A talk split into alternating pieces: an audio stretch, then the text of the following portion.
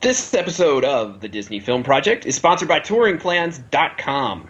Head over to TouringPlans.com and use their tools to save yourself time and money when you are at Walt Disney World or Disneyland. You can use the Lines application on your mobile phone, use the crowd calendar to figure out which parks to hit which days, or use the Touring Plans to save time and money waiting in line.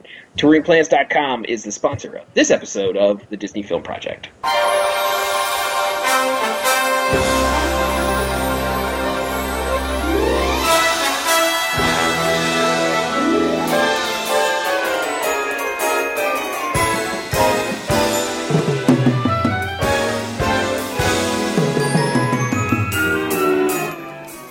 Welcome again, everybody, to the Disney Film Project podcast. This is the podcast where we talk about the films of the Walt Disney Company. You knew that. That's why you downloaded it, and we appreciate the fact that you did so. Uh, I am Ryan Kilpatrick, and along with these folks, we run DisneyFilmProject.com, where you can see all about the films of the Walt Disney Company from the earliest shorts to the latest theatrical releases. Uh, we try to cover every bit of Disney film over at DisneyFilmProject.com. Joining me, as always, we have our wonderful film experts. I have deemed them such, and thus they are. Uh, we have Mr. Todd Perlmutter, who's a blogger over at TouringPlans.com. He's Chief Technical Officer at DisneyDrivenLife.com. He is working at On the Go at MCO.com, also in some sort of technical capacity, and I believe he is also a raconteur. That's what I'm going to say. A raconteur. All right. Man about town, you know, Yeah. Shuffling my feet, moving down smoothly. I understand. Yeah, that's what I'm saying. Also joining us, we have Miss Brianna Alessio, who you can find over at Adventures of Bree at adventuresofbree.blogspot.com. Miss Bree, how are you this evening?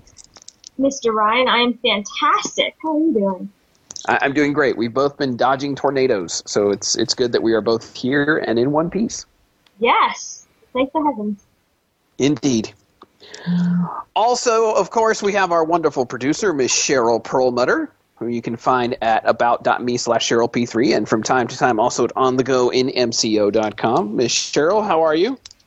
I'm doing good. Doing good and, and ready to talk about, about I believe this is one of your one of your picks, was it not, for our for our uh, review? I believe Bree and I both agreed that this movie is awesome. It is so awesome, more so than the first one. Fair enough. Fair enough. We are talking about National Treasure Book of Secrets.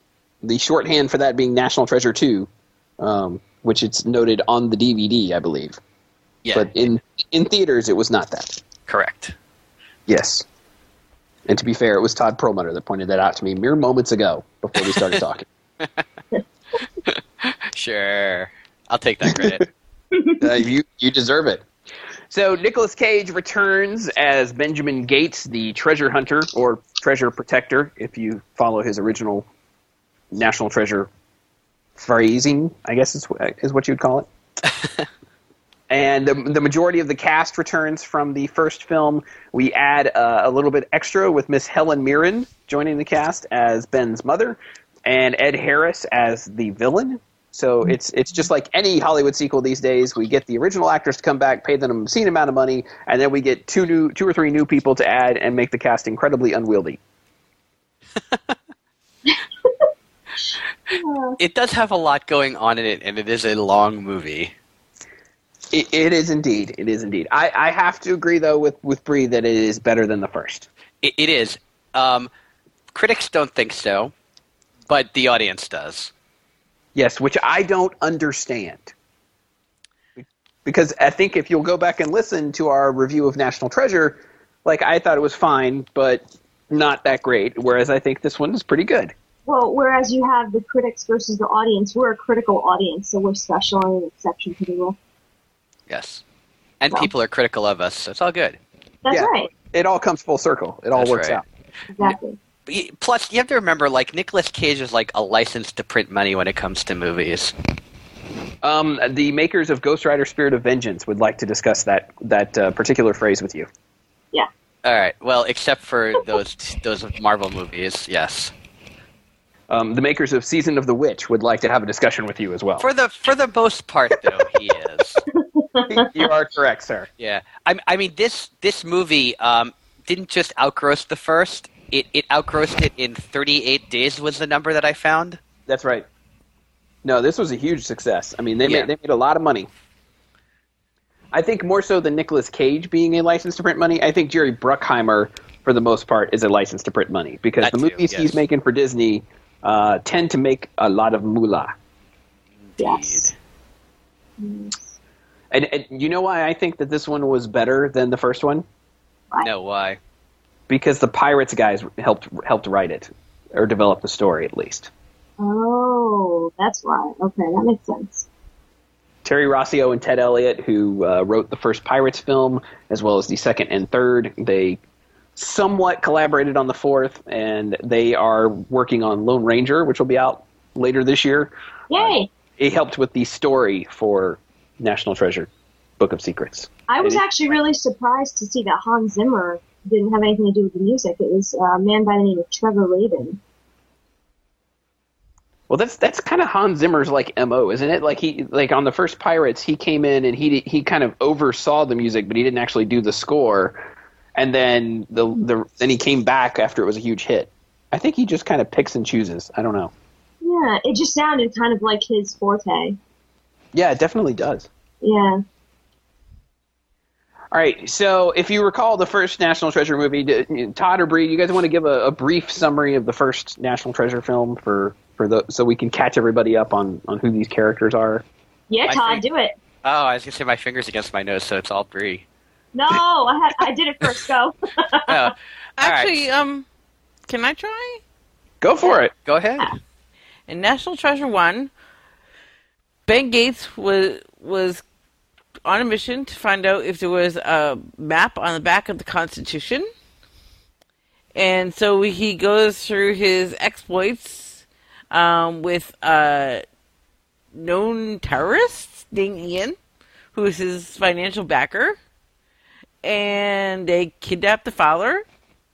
So that when we, we meet the father, they run into Agent Sadusky and then they go in and they say, "Wait, they, these guys are gonna gonna steal the steal the, the Declaration. We can't have that." Nicolas Cage decides to steal it himself. Means managed to do so with the help of the lovely Abigail, and then, unfortunately, they he get they got they got caught and they make a deal that Ian will help them as long as they help Ian find the treasure, which they do. And then they man at the in one of the clue rooms at they manage to trick him into going to Boston. While they go off and find the treasure, they do find actually that you know there was a treasure buried somewhere in Philadelphia, I think. And um, Ian gets arrested, arrested back in Boston. And we see um, Abigail and Ben buying a house. Yes, which is very important in the opening of this book or this this film rather. Well, actually, there was going to be a movie made regarding the house. Oh, Yes. So one of the possible movies they were going to make was that there was going to be a secret for the house. The house was, itself was going to have some historical significance, and they were going to spend the movie doing doing um doing a movie about the house. oh, all right. Hmm. That's what I had heard at some point, finding out my my research about these movies. But I think I think they all thought we don't need another. We don't need this to be a terror flick, folks. yeah, it's not it's not a gothic horror movie. No. I also also think that the one location of having this one house would have caused them a problem too. Besides that, it's already been done. Yes, house, exactly. house, and house two, right? Oh, the the the house the House of Horrors movies. Uh, it's it's practically a genre. Yeah, it is. Yeah. But but we're get we're we're off track be- because there, we could recommend I could recommend many House of Horror films that would be great. But this is National Treasure 2, Book of Secrets. and it opens with uh, the Civil War. So we Dun, go back dun, dun. Sorry. to 1865, four days after the end of the Civil War, Yes. and we see. Uh, you know, carriages going through the streets, and you know, very high production value. I would like to say for for these films, as Jerry Yeah. Bruckheimer is wont to do. Yeah, he well he likes to throw in a little bit of history into all his movies, and he always that piece always looks really well set for the genre that it's in. Absolutely, I completely agree. And so this is this looks really great, and we have uh, two men that approach uh, who we a man who we find out is Thomas Gates and his son in a pub, basically, and ask him to unco- decode a cipher that is written in a book that they Yes. hand him. So one of the men uh, tells the other, you know, it's it's about time, go ahead, and sends him, you know, out the door. And we find out that the person that was sent out the door is John Wilkes Booth, who is walking across the street to assassinate President Lincoln. So if you're familiar at all with the Lincoln assassination, like I am, and kind of have read a lot of books about it, it this was kind of cool for me. I really enjoyed that part. Not the shooting President Lincoln part, just the fact that you know that it was represented on film. That was kind of neat because they got the details of it right. Of Booth walking in, shooting Lincoln, jumping down, and then yelling "Six, sic semper tyrannis, thus always to tyrants." Uh, after the assassination, uh, Thomas, once he hears, once somebody comes in and you know basically says this is what happened, um, realizes that these men were traitors and that the cipher they are trying to do is is something that is traitorous. He re- he finds that they are knights of the Golden Circle because the the man across from him is wearing a, a pin that represents that. He so rather than decode the cipher, uh, Thomas tears the pages from the diary and tosses them into a fire. Uh, and the man who who was with him shoots him and manages to save one one page from the fireplace and runs off. Yeah, this this is uh, interesting stuff too because you know I so we did this with the last National Treasure where I kind of like threw in some bits about like what was what was go- going on, you know how it fit into the actual history, that kind of stuff. Yes, please. Um, yeah, so, um, well, the type of cipher was a Playfair cipher, which they explain a little bit later on in the movie. But basically, it's that each each uh, word each word has been co- encoded with two le- in two letter pairs, and so you have to decode it. And there's a cipher that's based on the number of lines. Okay, so because there's five lines, they know it's a five letter word. Okay, and they have to figure out what the five letter word is.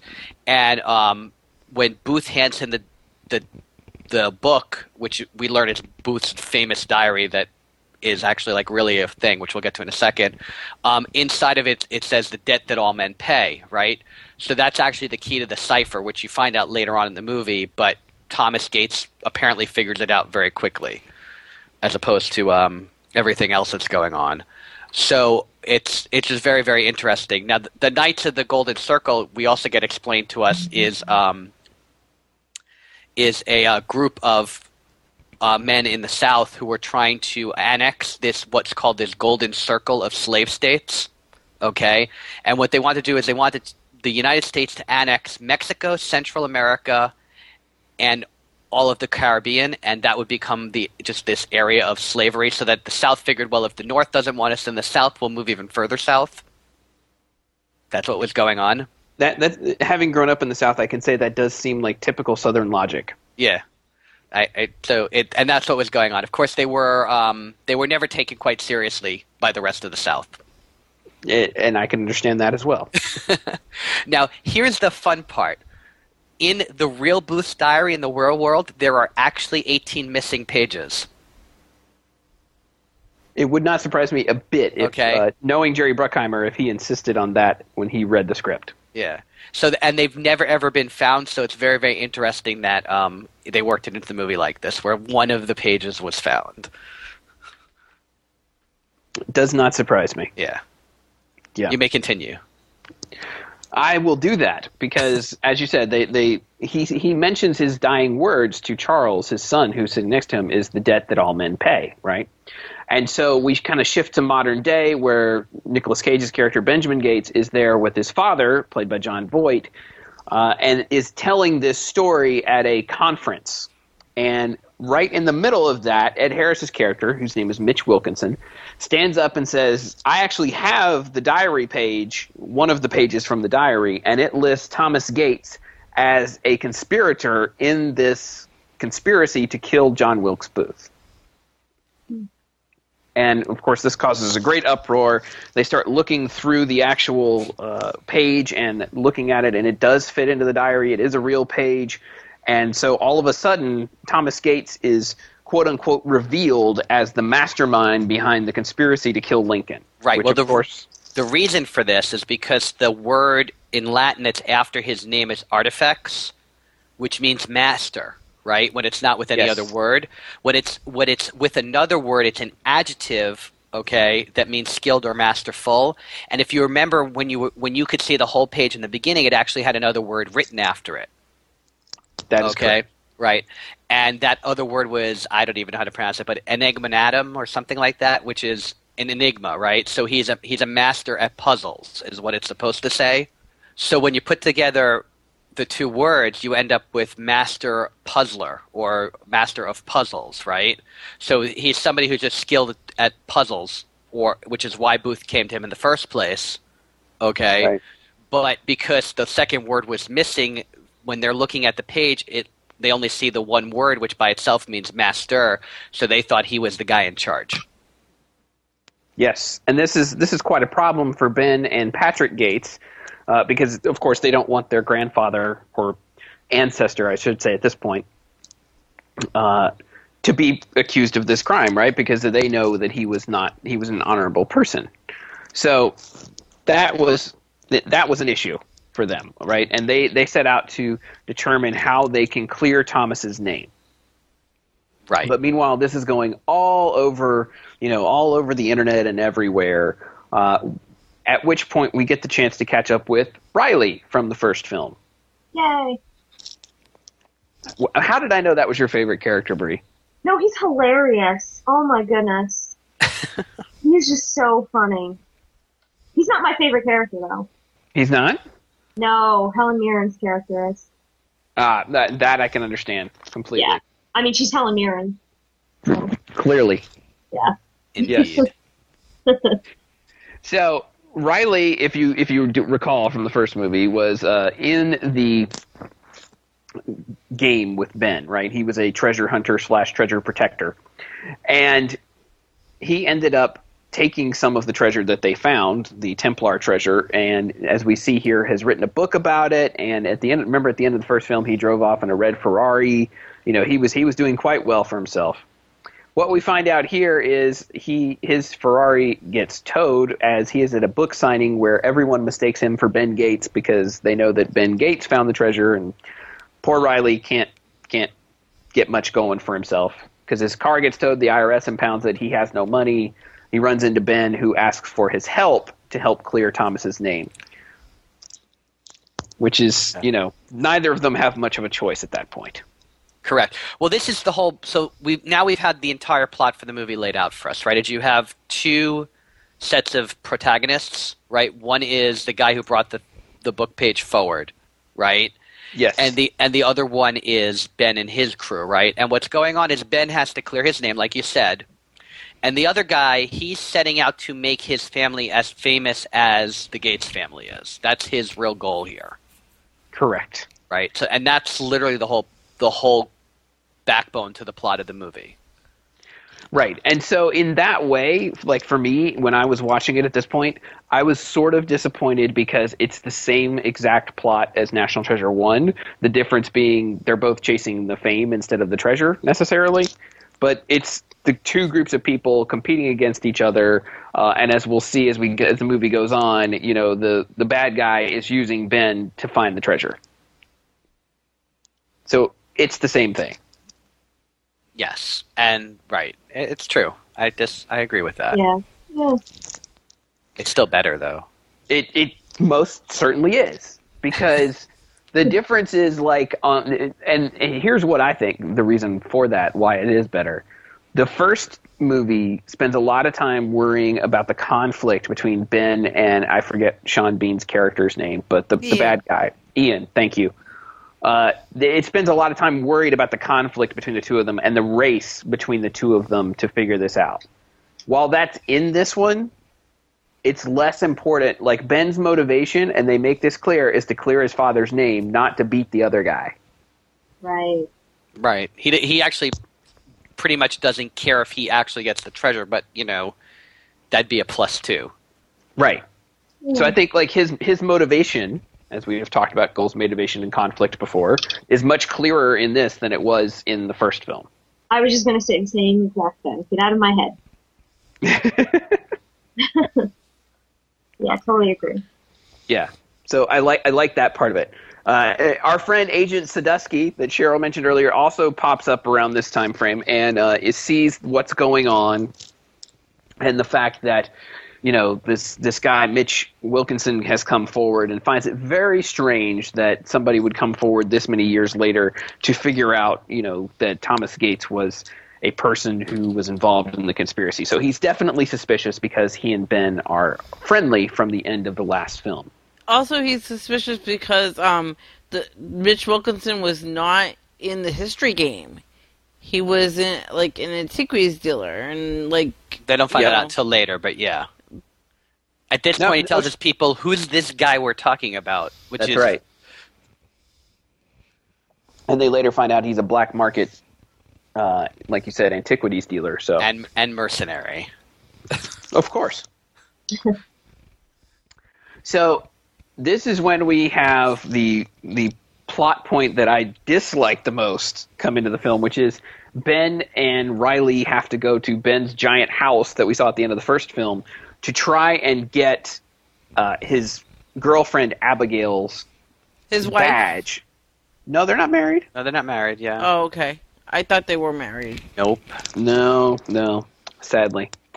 So they were trying to get Ben. They were living in the house together, but they weren't married. When they were, bra- they had now broken up, as Ben revealed to Riley. And Ben needs to get Abigail's ID badge so that he can use some of her equipment to scan the or to get access to uh, the diary page, which has been turned over to the federal authorities.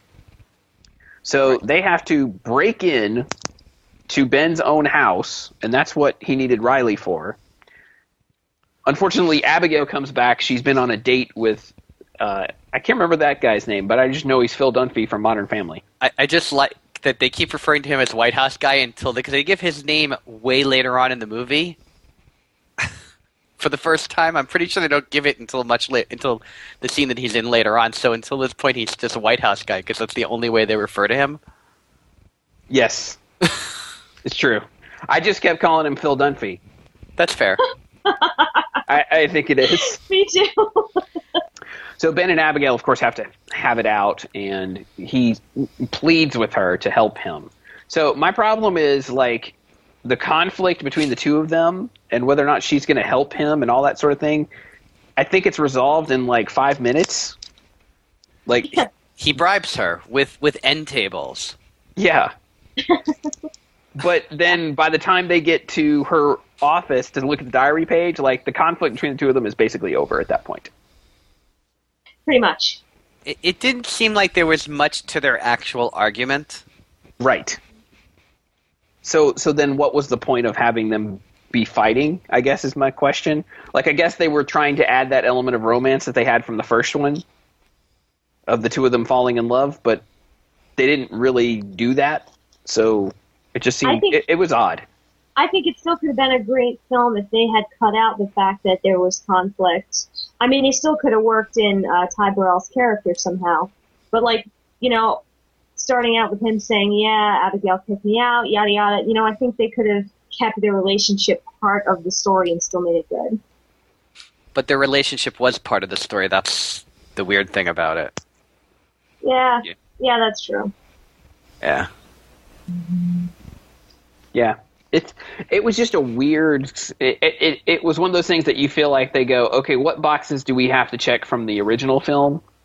And it was, Right. oh, let's check this one of having this romance, you know, rekindling thing going on. So the only way to do that's break them up at the beginning of the movie. Yeah.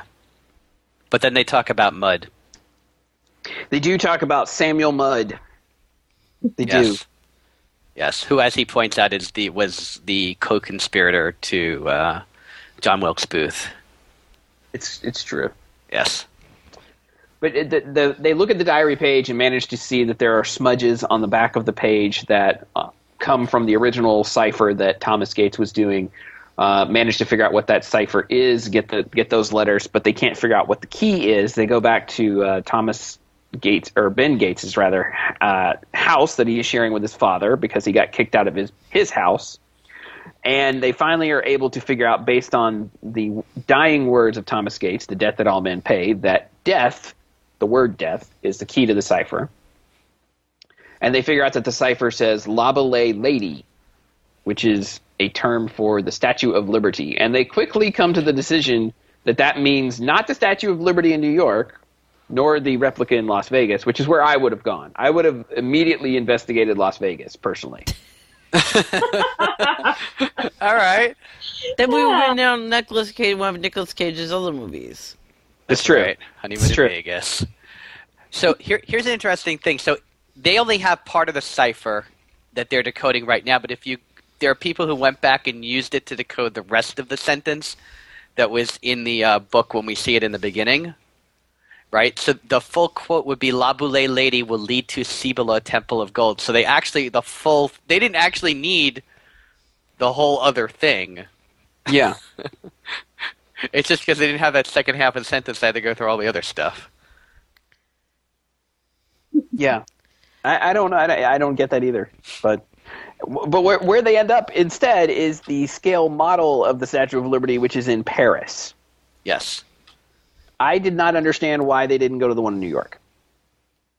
Oh, he, he mentions it. So it's because Laboulaye only ref- didn't refer to the Statue of Liberty as his in New York as his lady. He referred to the one that he donated to France as his lady. Right? No, I under, I got that part of it. I'm just like from a um, a scenery standpoint, or from a, a adventure s- setting sort of standpoint, I guess I should say. Like if you're going to use the Statue of Liberty, Then would have had to pay too much money, Ryan. uh, you're probably right about that. Yeah. Besides, they forgot to mention there's a Statue of Liberty here in Orlando. Not by There La is? Yeah, not by Laboulaye though. Yeah, There actually is. So we can add that to the Vegas one. Yeah. Okay. Nice. Nice. What do you want? Yeah. So they make a completely pointless trip to France. I'm just saying we have we have one here that's that's twice, three times, ten times the size. I mean, you know, it, it is America. Bigger is better. Well, Just but they needed they needed the message that was on the one in France. But if it's a scale replica, how do you know it's not on the one in New York? That's right. Um, because it would be bigger and we'd be able to read it without an RC helicopter. Y'all give me two hours. It's two hours away from me. I will go check and then come back and let you guys know. Can't you just All right. like, get a telescope or something? No, not from where I am. Oh. She'd That'd have to cool, get though. really, really high. Yes. Which is impossible because I'm five one. Yeah, There you go. So yeah. But anyway, so I, the inscription on this scale model Statue of Liberty, as Todd says, is read by Riley through an RC helicopter that he flies over to the scale model Statue of Liberty, Yeah. uh, while two French cops harass Nicolas Cage. Which, Well, actually, he smooth talks them. yes, did anybody flash back to the scene on the dock between Johnny Depp and the two British guards when they were watching that? It's Yeah. very similar. It really is. Because he like befuddles them and catches them off guard, and then they're his best friend. I, d- I don't understand that either. Yeah, it was. It's the same story device. I mean, and you know, the fact that Elliott and Rossio worked on this movie, I'm like, hmm, interesting. Okay. Yeah. right. So here's here's an interesting thing, right? So this statue, by the way, right, was actually given to this by Laboulaye to the city of Paris, right, in 1889. Okay, Right. so we have to think about this, right? We're we're already like in 1889. You're 19 years past the end of the Civil War. Okay, and that's and it later on it gets even more confusing because like the thing with the that we're about to talk about is only 15 years after the end of the Civil War, and people are laying clues for the Confederacy that's gone 15 to 20 years after. I, I don't see what your problem is. I, I don't know. It, I guess they were hoping for an uprising. hoping for an uprising. Well, so I mean, sort of, but we'll save we'll save that discussion for when they have that discussion in the movie. So There you go. yeah, Yeah, there, there, it's true. They were actually sort of hoping for that. Interesting. So the, the the inscription basically points to the two resolute desks. Yes. So if you're not familiar with what those are, they are two desks made from the wreckage of the HMS Resolute, Her Majesty's uh, Resolute, the ship. Uh, the ship was, I don't know, uh, it it was an Arctic exploration ship. yeah, it was an icebreaker um of the of the time. So Okay, there we go. yeah, So the most famous of this is the one that's in the Oval Office, right? The president sits at the Resolute desk. Um, most most presidents sit at the Resolute desk. Well, president of- gets to president gets Yeah. to choose his desk. Not all of them have used it. oh, okay, very true. All of them since Carter have used it. Yes. Uh, there is a duplicate of that desk in Buckingham Palace, right? So the other Resolute desk is in Buckingham Palace. So because of the fact that uh, they are in France, they decide to investigate the first one in Buckingham Palace before going to the Oval Office. Because the inscription says both desks have a piece of the puzzle that they need to find Cibola, the city of gold. Yeah. So they go to Buckingham Palace uh, to investigate the Resolute desk in the Queen's chambers, and as usual, Ben and Riley come up with this elaborate plan as to how they are going to get into Buckingham Palace. So, in Abigail's dumbness, I'm going to use that word, whatever.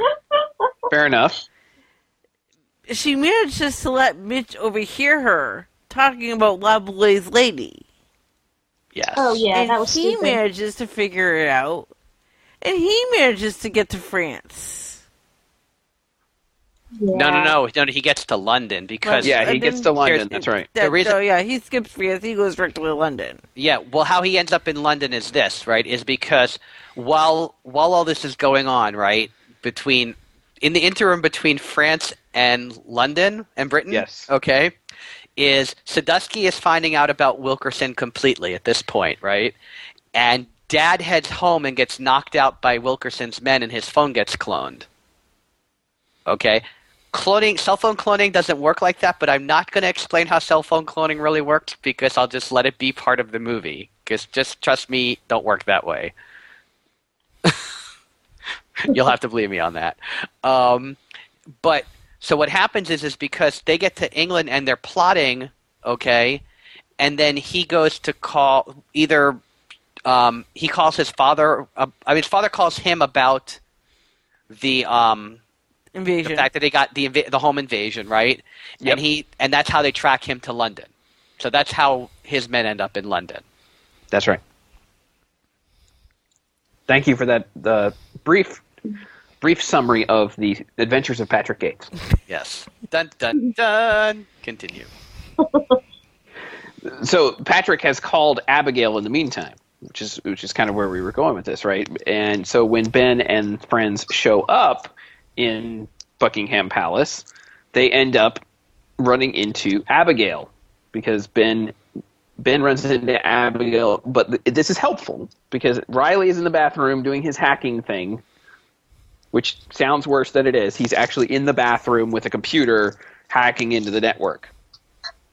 Yes. He's what he kind of did was he had the parts of the computer hidden inside of like what looked like ordinary touristy devices.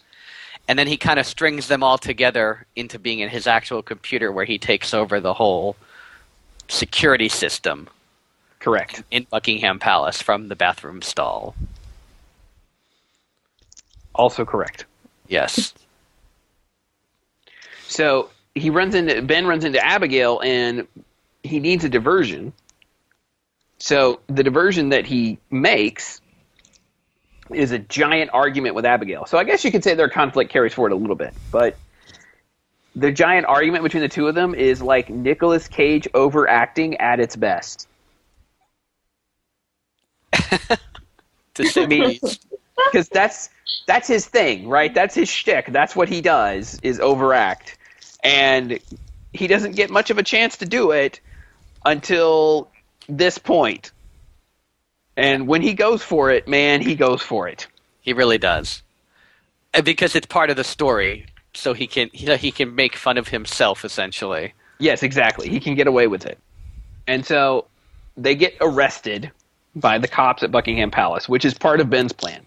Set back into the little bowels of the palace, Riley, of course, unlocks them and lets them loose. They have this argument all the way up to the Resolute desk, where they figure out that the drawers of the desk are actually a combination lock to unlock something from the desk. So they do they figure this out, unlock the desk, and they find this plank that has some sort of Native American old writing on it. So it's Yeah. not actual words; it's just symbols. Right, and the, the code that they use is the year from the Statue of Liberty quote. Yes, which is 1876. Correct. Yep. So they do that, and they manage to escape. And at that point, they see Wilkinson as soon as they are leaving Buckingham Palace, because once they're dis- it's discovered that they have uh, managed to escape. You know, everybody wants to find out what's going on, and, and uh, should they shut down Buckingham Palace, and all this all this fun stuff happens. So they manage to shut down Buckingham Palace, and Ben and Abigail escape, and they run into Wilkinson, and then we get one of the patented National Treasure car chase scenes. I love the scene. Yeah. Well, patented. You know, any movie that has a car. Well, actually, very James Bondy, I think, for a car chase. That's true. That's true. Yeah. Oh, but I mean, if you remember the first one where they had the scene after the Declaration of Independence was stolen and the giant car chase. Oh, like, this right. is that. That's right, where she's hanging out of the Yeah. fake police car thing. Yeah. So this is that. Oh, I didn't even think about that, but yeah, it is. True. So it's again them going, "Hey, what did we do in that first one? Let me see." Ah, it's it's 47 minutes into the movie. They should have a car chase. pretty much, yes. that that's pretty much what it was. But that's okay. I mean, that's you know, you can do that. I I do like the trick that he does to get away with it essentially in this in this particular scene. Which is where he where he runs a red light to get a traffic camera to take a picture of him and he holds up the plank so that they have a picture of the plank. Now I'm not sure how good traffic cameras were back then, but still it's a cle- it's clever that somebody thought to write it in, I thought. And uh, then he gets Wilkerson to jump in the water after. Well, Wilkerson's meant to jump in the water after it, and they stop, and that's how they get away because they throw he throws the uh, plank into the water. Yes, but he's able to take the picture and that way be able to uh, use everything to decipher this this key. Like, I- luckily, he's able to do it. Yeah, I, True. it is point. funny because because Riley kind of Riley, who had been overhearing their entire argument that was fake, but yet still a real argument embedded inside of it in Buckingham Palace, he kind of digs into them both at the same time by saying, "I just don't like that you assumed that I could hack into the system for it," which was exactly what their argument was. Yes. very very true. Yes, But uh, so so they managed to they have the picture and Wilkinson has the the plank. And so the next step is they've got to figure out how to get the the hieroglyphics on the plank translated. right. And there's only one person they can think of who can do this. Well, before that, they bring him to Dad, right? Yes, they take it to their to Patrick, and he's the one who determines there's only one person who could probably make this work. That's right. And they argue about it, and it's Mom. Of course, it is Yes. played by the inimitable Helen Mirren, of course. Yes, as we mentioned. Now, Yeah. it's what we didn't mention so far is that they do point out that he thinks one of the symbols means Cibola, right? Which we mentioned already. Yes, But and they talk about this later, but Cibola is one of the fabled seven cities of gold, right? That the Spaniards were constantly looking for, right. and so uh, that's I, I I think they discuss it. It's Esteban who was Yes. uh, was the, the explorer who was looking for it. And uh, so, the, and, and when I when they say the Spanish spent a lot of effort looking for these cities of gold, it was about all the Spanish did and why they don't own uh, the United States portion of uh, North America. which seems like a big a bit of a waste. Yeah, but you know, well, they they made their choices. they made their bed, now they got to lie in it, right? That's right. Yes. Yeah, it's unfortunate. I would kind of like to go see from some cities of gold myself, but that's a whole other story. Indeed. Because I like that when they finally find the city of gold. I know spoilers. Uh, in this in this movie, it's kind of cool looking. It is. It is. Very Yeah. cool. So they have to go to mom, Helen Mirren, which of course we have this this immediate parallel of she and Patrick arguing with each other in the same way that Ben and Abigail have been, which I thought was a nice touch. Uh, If you're going to introduce the whole family, which uh, many critics uh, and audience members found somewhat annoying in this, uh, I thought this was actually a pretty good way to do it. Yeah. It, it wasn't believable to me that they hadn't seen each other in 30 years.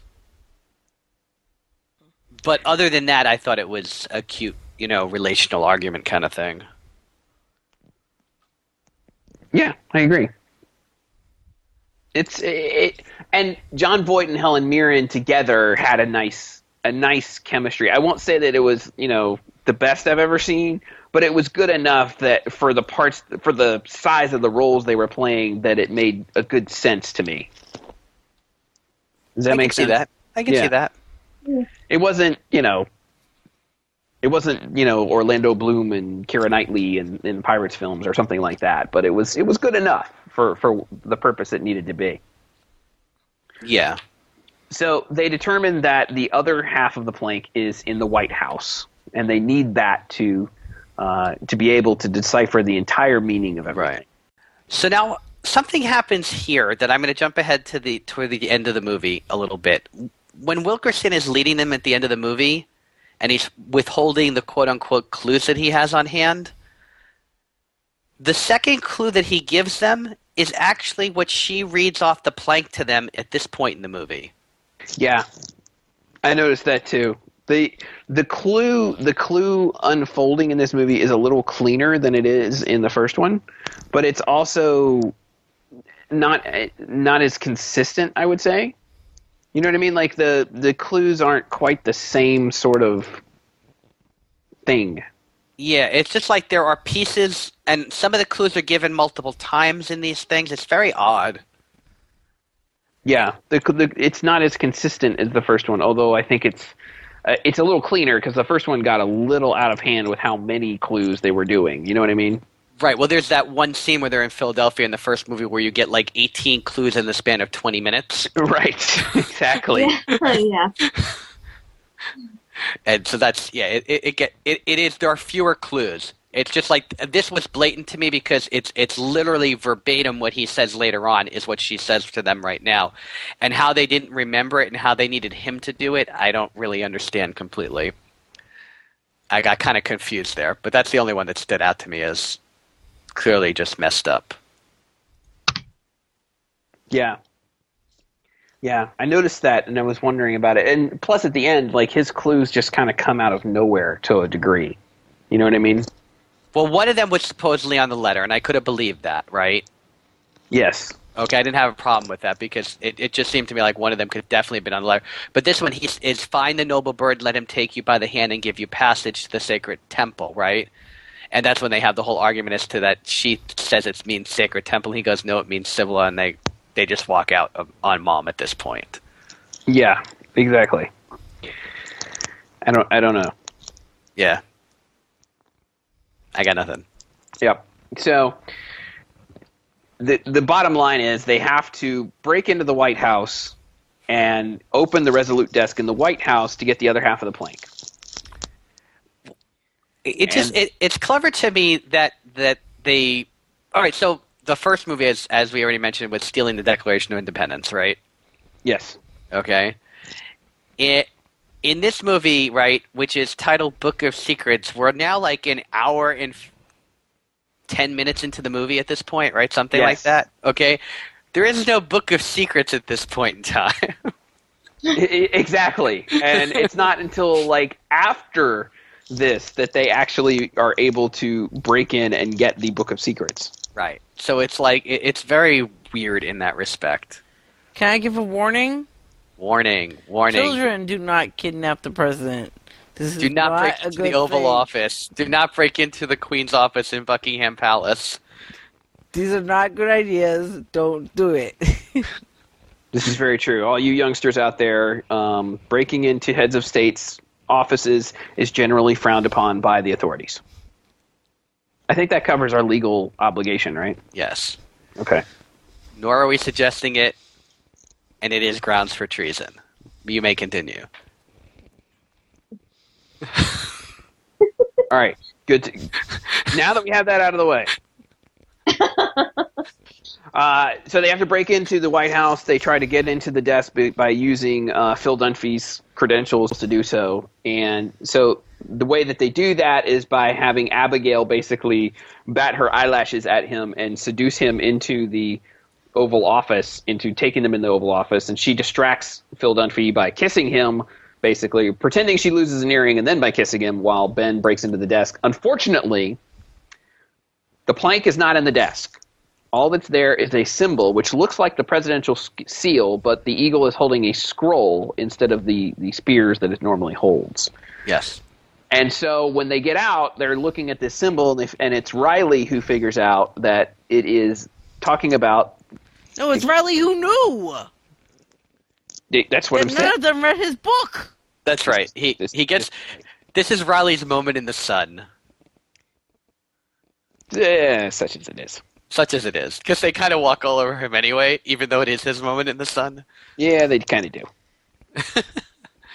Well, he's kind of a nebbish, Yes. Nebbish? nebbish, Oh. a little little wimpy and a little nerdy at once. Nebbish. Oh, Nebbish. Yeah. I never heard of that. Okay. Yeah.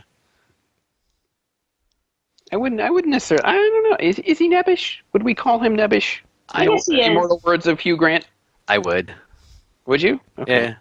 All right, fair enough. So he's the one who who knows, as Cheryl said, that this is talking about the Book of Secrets, the supposed book that all presidents have given have passed down from president to president, that talks about all the different things that we all know happened, such as the missing minutes of the Watergate tapes, Area 51, uh, the Apollo space program, the assassination of JFK. So the only the president knows where this book is. Dun dun dun. So, did you know that there is actually a president's book? Did you know There that is? there No. is? Is? Yes, there is a president's book. It Uh, probably it- doesn't contain any of this information, It, though. it does not. No, what it contains is the nuclear codes, oh yeah, well, all right. But it is referred to as the president's book, and it is Okay. passed, and it is literally passed directly from president to president. But this is the president's secret book. Right. There's a difference. That's different. Yes. So there's two books. No. This, this is what I'm saying. All right. Maybe. We don't know. Nobody Not knows. that- You'd have to become president to know. To, to be honest, considering how well kept White House secrets are, probably there's no secret book. This is yeah. I would agree. I would agree with that wholeheartedly. The conspiracy theorist in me says there was a secret book. Yeah, that, uh, I think there's there's at least secret something, right? The Secret best kept secrets are the ones you don't write down. Hmm. Just saying. Well, The the only way that they can figure out what was on the plank is to, according to Ben, because he never takes the most direct route to things. Have you ever noticed that? He's Yeah. got kidnapped the president and convinced the president to let him look at the book. Well, he verifies with Sadusky, and Sadusky says, yes, there's a book. Fair enough. And Yeah. Sadusky tells him the only way you're seeing the book is if you're becoming pre- if you're if you're If you elected become president. Yes. Yeah. Which is odd. So D- Sadusky does give him the idea. I, so here's well, the no, thing. Sadusky tells him to run for president. Let's be well, fair. sort of, right? So let's keep in mind that Sadusky knows what Gates is capable of, right? And he's got this whole thing where he was a Knights Templar, remember in the original one, right? He was a mason or A something. mason. Well, he's a mason, and they said that, and they essentially the whole original movie is that the Masons and the Knights Templar are the same group, right? That's essentially part of the first movie. Okay, so he himself is a protector of treasure, right? That's part of this. That's part of the whole Sadusky He's a thing. treasure protector. treasure protector. Is Just there like a difference? All right, just like Ben. But the point is, I think I think in some ways he knows that because Ben is capable of this, he's kind of sort of pushing Ben towards doing whatever it is he needs to do. I, I think you're right. in- in I think you're a little bit wrong though, because considering what he does n- after the next step, we'll talk. All right. So Ben has to kidnap the president. He they managed to maneuver it so that the president's birthday celebration is at Mount Vernon. Which by George basically- Washington's estate, just so Yes. yes. understands what Mount Vernon is. Correct. Uh, and they basically do this by booking every other available party venue in the city of Washington D.C., which I think is very impressive.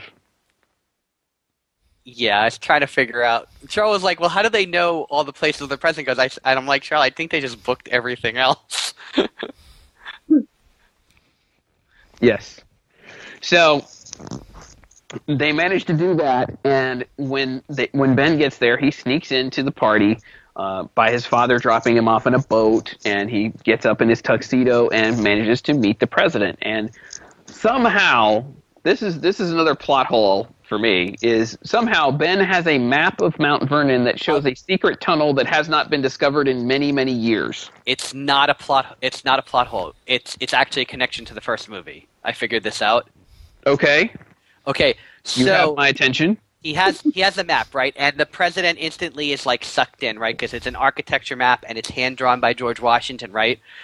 But what he mentions is that it belonged to a slave who worked for George Washington at Mount Vernon named Charlotte, right? Okay, What was the name of the ship that Ben was looking for in the beginning of the first movie? the the Charlotte. Right. So what this probably was is remember that conversation him and his father have in the first movie about how when they were looking for the original treasure that they hit a lot of dead ends, that things like seemed like they were related to the plot but probably weren't. Ben, at one point in time Ben probably had the name but went down this road and found this map that belonged to this person named Charlotte and that's prob- so he already had the map. He already knew about the tunnel cuz he probably thought he would find a clue in there had already been through it Okay. Right? So this is actually just a connection to the first movie, but very tenuous. But it, I, I'm pretty sure it's intentional. I think it should have been called Charlotte's Web of Secrets. Oh. Ooh. I think that would have been cooler. Yes, I agree. Yeah. Because still, at this point, the book is still not in the movie. Right. so see, it would have made more sense to call it Charlotte's Web of Secrets. Mm, Correct. Riley's book has got more screen time than the Book of Secrets. That's right. It, it really has. so so anyway, at Mount Vernon, he convinces the president, who is a history slash architecture guy, to go through this tunnel underneath Mount Vernon and leave the Secret Service outside the door, lock the door behind him, and only and only Ben knows the way out of this tunnel. And he manages to take the president on the walk around through the tunnel and all this sort of thing to the to the end and on the way convince him to let him look at the book of secrets which is a very long long sequence for what didn't need to be that long in my opinion Yeah, well, there's a lot of the Secret Service breaking in while they're talking, but during this whole time, is Ben is convincing him of the story. Yes right? So there is a lot of retelling of everything that's already happened. I love, I love he goes, uh, and and the plank was in your desk. He's like, "You're in my office." yeah Yeah. yeah. he, he does he does do that Yeah, but he does bring him around. He, he does. He does. He does bring him around, uh, and the president basically tells him where the book is, hmm and tells him it's in the Library of Congress. Gives him two numbers to go on as to the location of the book, and so they immediately, as soon as Ben gets out, has to run to the Library of Congress because, Wait, as wait, mentioned, there's one more thing they do. uh oh, what are they? I, He what did I forget? him- he doesn't just give him two numbers. He tells him to do something else. oh yes, to look on page forty-seven. Page forty-seven. which is in no way, shape, or form important to the rest of this movie. Yes. But is germane to any sequel that may someday exist. Yes, it is important in the way that it may never be referenced again. Indeed. Or it may. Or it might. We don't tec- know. Technically, it's a greenlit movie, but it has no production budget, and it hasn't yet entered into pre-production. So there you go. That is correct. Jerry Bruckheimer's been busy with Lone Ranger and Pirates 5. Indeed. So Sadusky, as previously mentioned, is now on the trail of Ben. Although he's kind of he's immediately trying to find Ben, but he's not trying very hard. But I guess he is the way I gets would there put it. really fast. Like I'm with Riley. I have to say I'm with Riley in this scene. I don't know. They had the whole time to walk in to go to the library, walk into the library. Okay, so they've driven from Mount Vernon, okay, which is somewhere in Virginia, back into the main part into D.C., where the Library of Congress is, and they've entered into the Library of Congress, found their way sneakily up to this top area, figured out where the book was, opened up the book, and read what they needed to read in the book, and then the cops show up. That's a lot of time. Uh, You. They got to do everything they wanted to do. It's true. They did. They absolutely did. I'll table my objection. All right. But yes, they go to the Library of Congress. They use the 8,000 um, different numbers and combinations that the president gave them uh, to discover the Book of Secrets, which I'm with Riley. They're sitting there with the answers to everything anyone has ever wondered about American history, and they manage to, they have to ignore it so that they can uh, find what they need to find to clear Thomas Gates. He had a camera with him, and at this point in time, he did take pictures of things. this is what I'm saying too. Like, Yeah. what's what's going? I mean, they're using the cell phone camera, and he's not. I, I guess because he's asking, you know, the president did him a favor and all that kind of stuff. I'm guessing that's why. But but I just can't believe that somebody like Ben and Riley are going to let that go. But that's just that's a whole other thing. Right. Well, there is a there is a bit in the book too where he's reading about um, the plank, the other plank, and what it and get they get the picture of the other plank. Yes. But the um, they read about how they intercepted a missive from um, the from the Queen Victoria to Gen- Confederate General Pike. Okay. Yes. and uh, it's about a new world treasure and um, the whole they have this whole conversation and the interesting thing is that then you see that there's a piece from president coolidge about how when he get when he finds the picture of the missing plank in the book right he ends up saying oh and he goes you know what and he commissions the guy The cover up the, the cover up to make mount rushmore be a cover up i thought that was very very clever I like. I did. I, like that I did too. was I a thought it was clever. I do think, however, it was a little long-winded of an explanation. You know what I'm saying? Like it's like so there was a Queen Victoria to a Confederate general to the secret city of gold to Mount Rushmore. Like that was like more complicated than the six steps of Kevin Bacon. it's true now Oh, sorry. it, it's at this point in the movie that they also have the conversation about why was Queen Victoria trying to help the Confederate Army, but they make the point that she really wasn't trying to help the Confederate Army. It was because back then Britain's entire economy was based on their textile industry, which required cotton, which was the entire existence the, of which all came from the South. So when the South and North were in the in the Civil War, right? They they had access to their cotton because the South needed money. When the South went away, they weren't getting their cotton anymore. So they had interest in having the battle go back so they could get their cotton again. Correct. It was uh, it was very uh, very strange. Well, actually, historically, that's legit. That's legitimate stuff. No, I, I, agreed. Yeah. Like all the all the stuff that they did was very true. It's just one of those things that like it sounds so weird, even though it's true. I'm not sure. Yes. Well, I'm not really sure Mount Rushmore is a cover up. I Oh, I, I, I, I think, I absolutely think, think, we'll, so. I think we'll have to investigate that fact. there's no bodies of water near Mount Rushmore. I think we need a Disney film project Mount Rushmore trip. Like like I said, the important thing is Oh, no can we bodies do of. that? Sorry, Can we do that? I've been there. Yeah. I've been there a while. never been there. I'd like to go back. Yeah, If you'd like to donate to the fund for a Disney film project Mount Rushmore trip cover up, I will. I will let you know in advance. It's smaller than you probably think it is, but other than that, it's it's pretty cool. I ha- I have been there. Yeah. And yes, I agree with you. It is smaller than you than you think it is. But look, of course, this is their cue to go to Mount Rushmore. Dun dun dun. I just like doing that. Fair enough. Uh, and that is the climax of the film takes place uh, at or under Mount Rushmore, because when as soon as they arrive, Mitch takes a hostage, takes Ben's mom hostage, and they work out a deal that he will go along with Ben and the family and Riley and Abigail, uh, but he will get credit for the discovery as long as you know Ben finds the treasure for him. I'm not really sure what that like he gives up the hostage very easily. It, it was an awkward way to get them all in the same room. Again, the exact same way as the end of the first movie. Well, he says as soon as they're by themselves that that was what what he really wanted was for Ben to find the treasure for him. Yes. He he does make that that point. So he got what he wanted. He did.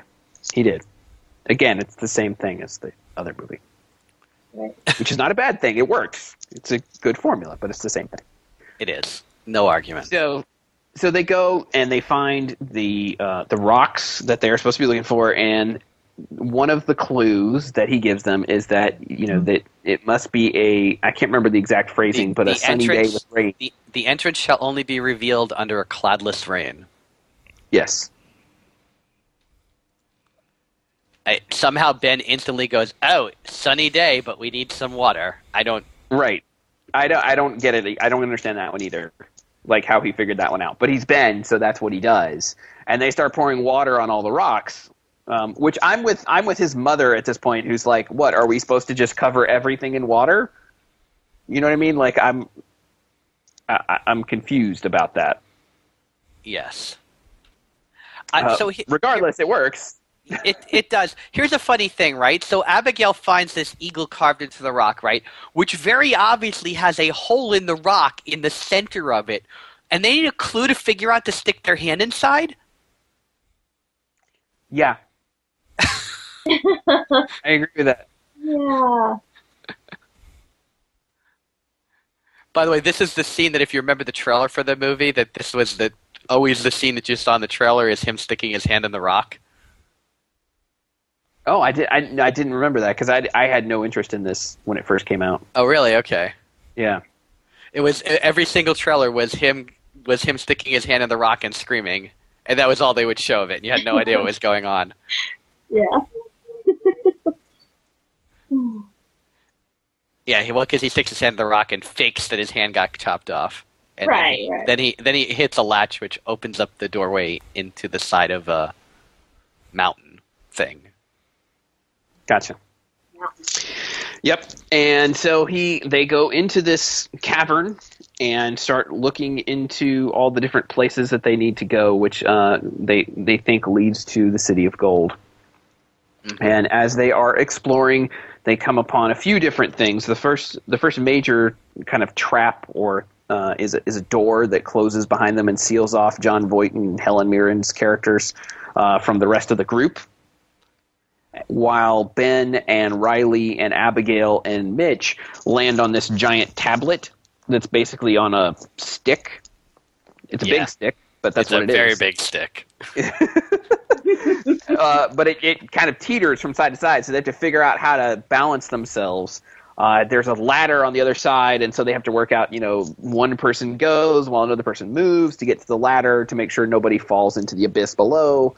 Of course, towards the very end, Ben is the last one, and he nearly falls into the abyss. It was all very heart wrenching and scary, as you can tell. Uh, and, but they managed to get up through that and into the city of gold. It, it, for me, at this point, like you were saying earlier, Todd, it's a long movie, and like at this point, I'm like, just get to the city and get to the drama between the people. Like, I don't care about the traps anymore. remember when you were talking about how they how they several times throughout this conversation how they copy the first movie. Yes. As as soon as they enter the room, the first thing he does is stick his hand, go, "Oh, it's oil," and light it. It's the exact same thing as in the other movie, literally. yes.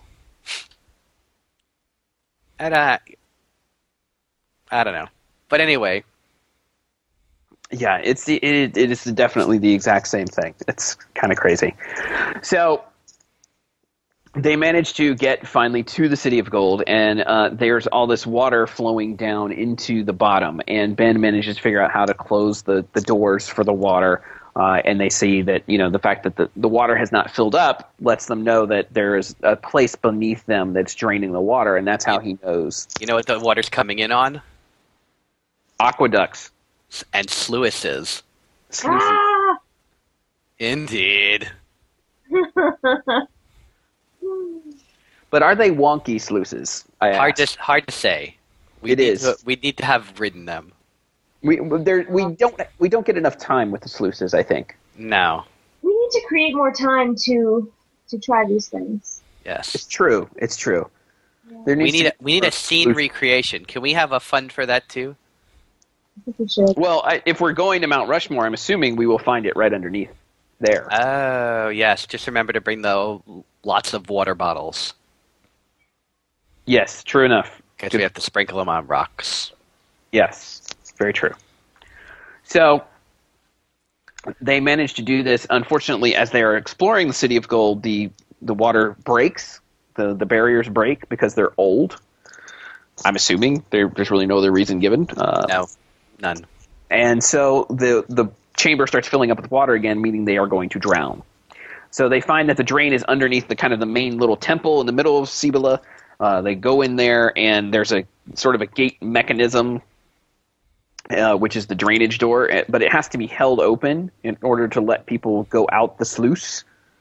So it's basically going to take Ben and Mitch to hold it open, is where we come to. And so Mitch says, you know, uh, somebody's going to have to stay and hold this open. You know, they can get it open, and then one person can hold it open, and everybody else can leave.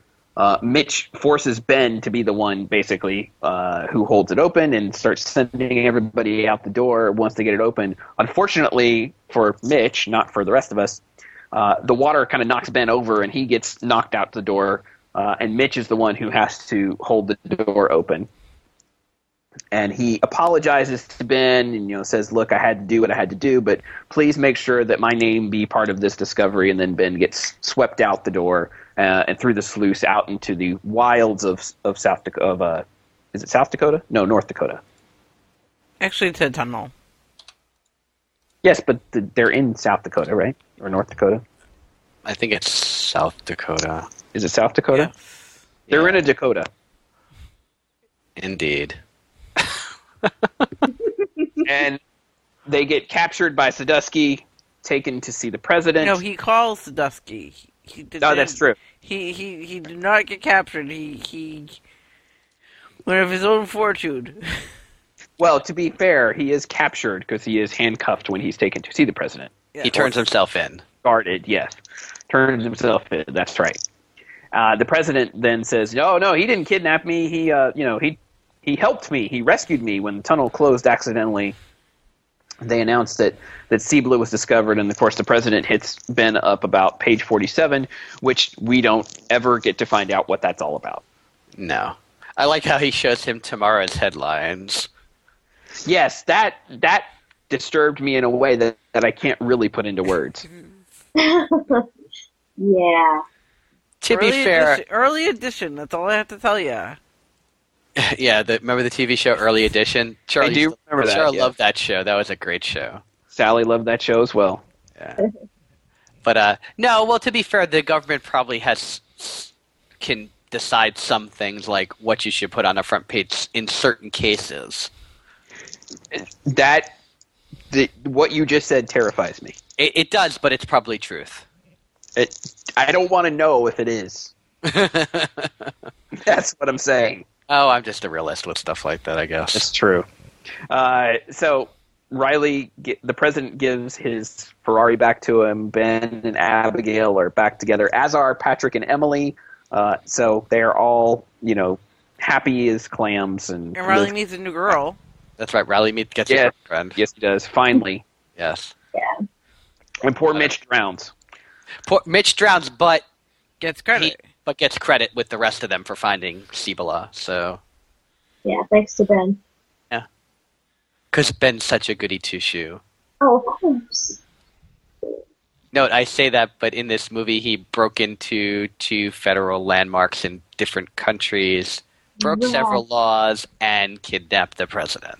He did. I think Abigail would be better off with Phil Dunphy. I'm just saying. Also, Although she is a little bit slow at times, so she does need someone shifty, I think. to Keep her in line. she's she's not such a goody two shoes herself either. so She's really not. She's No. really, really not not. at all. Hey, you want to know a cool fact? I have one cool fact to add to everything else that we covered. Please do. At Mount Vernon, right? There is actually a tour that they now call the National Treasure Tour that takes you through the tunnel. That there is actually a secret tunnel, and you get to go through it and everything like that. Oh my god. That is cool. Yes. Seriously, I went to Mount Vernon. I didn't get to do that. Uh, Yeah, it- apparently it was it was there for a while and it went away, but apparently this year it's coming back from March through November. So it's an addition, and it's an additional cost on top of the cost to get into Mount Vernon. So I want to do that. Yeah, I'm. I'm gonna have to do that now. I thought you might. That's why I mentioned it. Yeah, yeah. No, that's definitely gonna have to happen. I don't know how good or bad it is, but you know, it's, it's I read it while I was doing looking up stuff. I'll have their official website in the show notes for people And- to watch the episode, listen to the episode. And I appreciate that. No problem. All right, um, Cheryl, you said there was a Star Wars reference. Oh, I did. One of the one of the one of the British guards was a voice in the one of the video games. Oh, cool. Yeah, There you go. all right. That was easy. Perfect. All right, so uh, National Treasure Book of Secrets. Shall we uh, rate this one? Dun dun dun. Sorry. Or new theme music. All right, so uh, Miss Brianna. All right. So, as we've said a few times now, this was a lot better than the first one.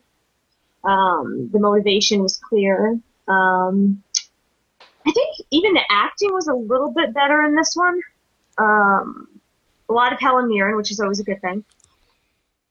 It was just more solid, I think, than the first one in all aspects, and it's, I think it's tons more fun, to be honest.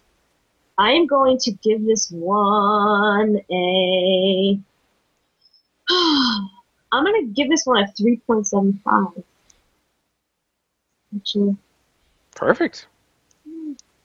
Cheryl, what what did you think of this one? I love this movie. This is like one of my favorites. This is one of the ones I just pop in and to DVD and just watch all over and over again, or you can catch it and you just start watching, and then you start realizing, oh wait, I have the DVD. Let me continue without commercials. um, so I like I give this a five. This is my this is one of my fives. I I love this movie. All right, there you go. Todd. Um, like like I've, like we said they're beginning, this is or several times throughout that this is just better than the first one is. I I can't even remember what I gave the first one as a rating. I'm probably actually en- ending up I'm rating it under what I did, but I actually I actually honestly think it's better. But for for me, it's um I.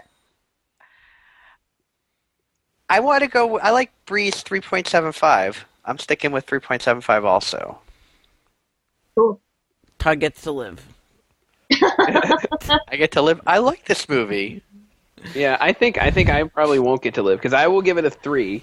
No, you even get to though I- live. Anything with over for you is fine. Okay, all right. Because I, I like it. I like it more than the first one. I just don't like the the character Ben Gates. So that's what it's hard. It, it was harder for me to get into. It's definitely better though. I mean, it's it's a good movie. Um, I think people like like we said about the first one. Uh, you know, turn your brain off, enjoy the adventure. You know, have fun following the clues, that sort of thing. The clues are way easier to follow in this one than they were in the first one. Uh, and just you know have fun with it and you'll enjoy it. Uh, but I, I, I kind of wanted a little bit more with uh, with Ben and Abigail and some of the things we talked about of the you know the motivation and the conflicts and that sort of thing. I mean, we didn't talk much about it, but the conflict between he and Wilkinson is fairly non-existent. I think that was the right choice, but as a whole, it means that the conflict in the movie, that kind of ticking clock that was in the first one, is not there as much until they get to the Book of Secrets. So that's why I had to. I, I'd give it a three, but I can dance to it, so that's okay. All all right.